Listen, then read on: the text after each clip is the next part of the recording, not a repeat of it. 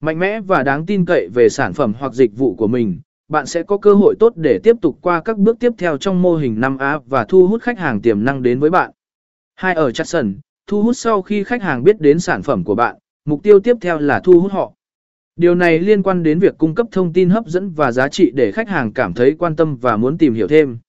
Nó có thể bao gồm việc tạo nội dung chất lượng, khuyến mại đặc biệt, hoặc một trải nghiệm mua sắm tích hợp. Bước tiếp theo trong mô hình 5A là ở chặt sẩn, thu hút, và đây là nơi bạn cố gắng thuyết phục và làm cho khách.